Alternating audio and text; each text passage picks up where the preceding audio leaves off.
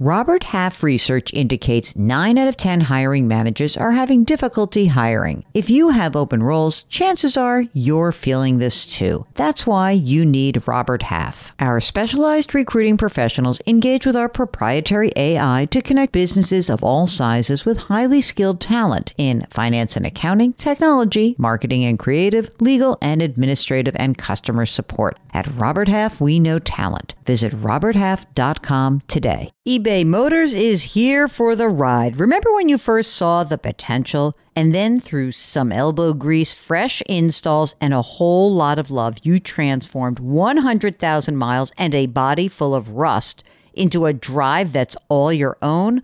Look to your left, look to your right. It's official. No one's got a ride like this. There's nothing else that sounds like, feels like, or looks like the set of wheels in your garage. With over 122 million parts, you can make sure your number one ride or die stays running smoothly, so there's no limit to how far you can take it. Brake kits, turbochargers, engines, exhaust kits, roof racks, LED headlights, bumpers, whatever your baby needs, eBay Motors has it. And with eBay Guaranteed Fit, it's guaranteed to fit your ride the first time, every time, or your money back. Plus, at these prices, well, you're burning rubber, not cash. Keep your ride or die alive at ebaymotors.com. Eligible items only, exclusions apply. Welcome to the Jill on Money podcast. It is Friday, February 19th. Man, do I love these short weeks just flies by. It's fantastic. You know what's great? We are going to have a fantastic guest. I'm going to tease it at the end of this episode, but this weekend, it's a very relevant guest. That's all I can say for all of us. If you've got a financial question, we'd love to hear from you. Our email address is askjill at jillonmoney.com. And if you're on our website, which is just plain old jillonmoney.com, we've got a contact button Tell us what's going on. And if you would like to join us on the program, Mark can do the rest. It's very easy. Matt writes Hi, Jill. I've been a long-time reader of yours in the Chicago Tribune, and I'm a regular podcast listener. This is my second time writing in. Matt writes I got an unexpectedly large bonus. Those are my favorite kinds. But it put me into the highly compensated employee group at work. That's interesting. So mm, some of you may have heard of this. It's it's when usually happens at smaller companies that when you have too many people who make too much money relative to everyone else, it limits the amount of money you can put into a retirement contribution. So Matt goes on and says, while the bonus is nice, it means my combination of traditional and Roth 401k is now capped at 12%. I had been doing 15% for the 401k and maxing my HSA and a Roth IRA. Do I have any tax advantage options left for this 3%? Or should I just be looking at exchange traded funds through a standard brokerage account? The intent is to use it for retirement savings. You're screwed. You just got to do that. Yep, it's going to be a non retirement, just a plain old brokerage account. You can do it anywhere, make it cheap. It, it could be exchange traded funds, but if you think you're going to be adding more money to it or smaller dollar amounts, um, you know, if you want to just use a mutual fund, that's fine too. Index funds, simple, keep it simple. But um, yeah, it's kind of where you are. It's good and bad, I guess. Oh well, yes. Uh, Mark is saying, wondering whether you have any um, nieces or nephews or children, or you know, five twenty nine potential savings. That could be a, a very nice thing for you to do. Eh, he says retirement for himself though. Mary writes, subject inflation hedge. Hi, Jill and Mark. I'm thinking that with all the money that the Treasury has been printing, and as we near the end of COVID restrictions, there will be high inflation later this year. If that were to be true, what investment products would you suggest to hedge against inflation? Well, I don't think we're going to have high inflation. We could see inflation bump up a little bit, just a little bit. I don't think that we have evidence that we are going to see high inflation. Now, if you think that you want to prepare your portfolio for even higher inflation, a couple of things to think about. You can use Treasury inflation protected securities or TIPS. You could also use, ready for this? Stocks. Stocks actually do pretty well in inflationary environments. If you want to kind of go a little more radical, you could do precious metals or commodities. And some might even, and I think I'm starting to get into this idea of like throw Bitcoin into that. But I, I, think I disagree with your thesis, but if you're looking about to protect or shield against inflation, you want to make sure you have the right assets. Your your bond position shouldn't be long dated, and you should be a little bit careful not to try to outsmart yourself on this one. Okay? Really, it's not going to be worth it. This is from Robert, who wants to know Should I fund my Roth IRA first? Okay. Hi, Jill. I recently found your podcast after reading your book last year, and I'm working my way through the backlogs of episodes. What a fabulous combination! I like it. Robert says, I'm looking for advice for my retirement account. My employer contributes 10% into my 401k. It's not on a matching basis, just one annual contribution, regardless of what he does. After a promotion last year, I finally started contributing to my 401k. And this is great. He's now up to 10% contribution. His goal is to increase it to 15% over the next year. After listening to your podcast, I'm wondering if I should be maxing out a Roth IRA first each year before I contribute to my 401k. Hmm. I'm making about $60,000, filling up my emergency fund to 12 months of expenses based on your recommendation. I'm not married, but I have a long term partner that I live with. P.S. Thank you for the advice. I've heard you give several times about not rushing to pay off a mortgage when the rate is low. I'm a renter, but I've been paying off my car payment way faster than necessary for the 1.9% loan I got last year.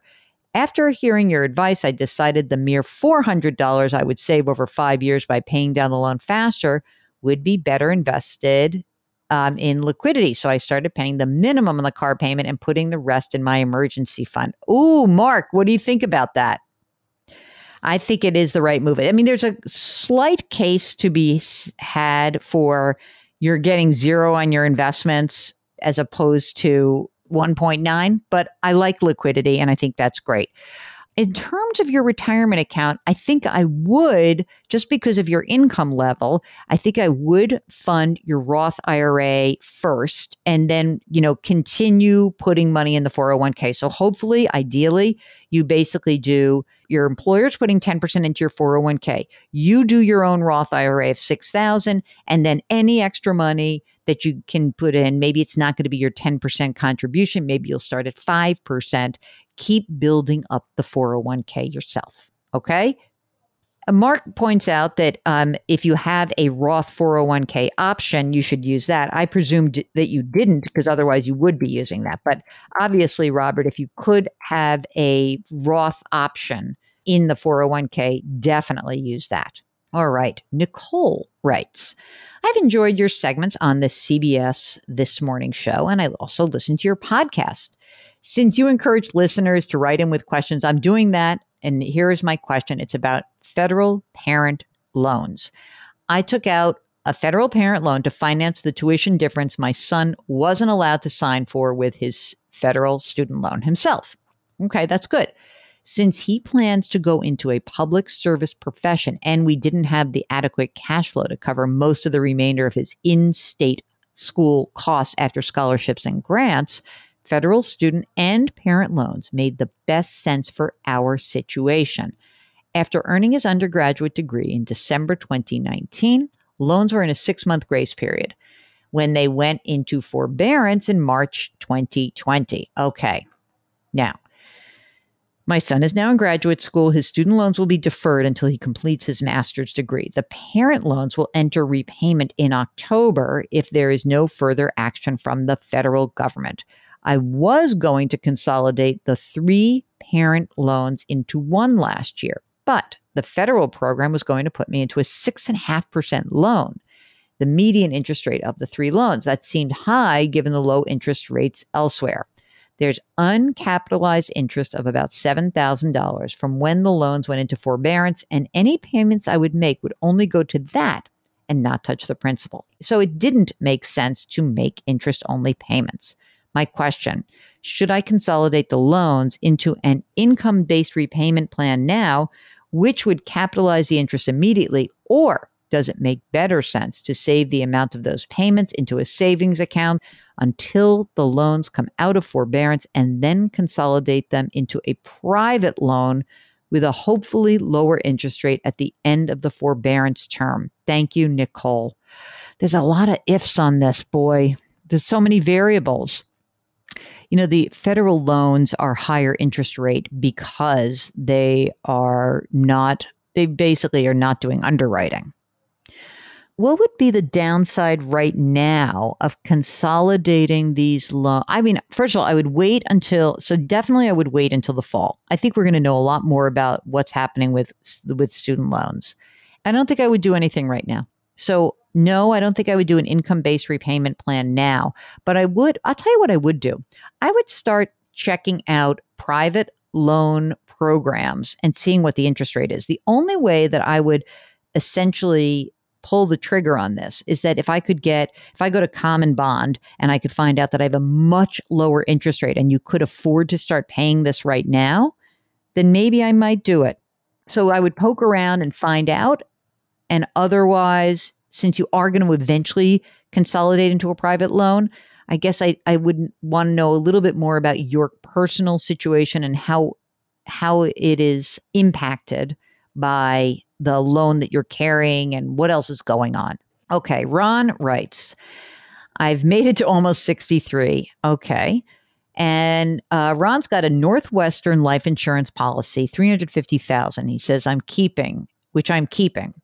I have a $100,000 life insurance policy from a companion. It was started for 50,000 in 1985. In 2012, it was bumped up to 100,000. Payment is $55 a month. The policy has a loan on it for a thousand, no, ten thousand dollars. Please, people, put in some commas for me. I can't read these. From about 2014, I haven't been paying the year's interest on the loans. They just sent a letter saying I need to start paying the year's interest or the policy will lapse. The cash surrender value is only $611. Question Should I just dump it and start putting the $55 in my Roth? My plan is to have a bunch of insurance cash to divide by, between my two sons who are in their early 30s when I ride off into the sunset. yeah, I would dump this. I don't see why you would keep it. I don't think that this policy has structured the right way. I mean, if you have 350 grand, I don't know what else you have in, in your savings and investments, but I really might get rid of this policy and move on and keep the one you have. Okay? Happy Friday. TGIF, ladies and gentlemen. If you've got a financial question, don't forget to send us an email. Ask Jill at JillOnMoney.com. Ask Jill at JillOnMoney.com. Don't forget to wash your hands, wear your masks, maintain your physical distancing, put your hands metaphorically on someone's back. Thanks for listening. And by the way, guess what we're doing tomorrow? We are diving into Bitcoin. Yeah, baby. 50,000. Bitcoin trades above 50,000 and boom, we've got your podcast ready for you. So, two episodes about Bitcoin. Pretty great, huh? Good timing, huh? It's all about Mark. Just thank Mark for that. Okay, thanks for listening. It's all about crypto this weekend with Jill on Money. We'll talk to you then.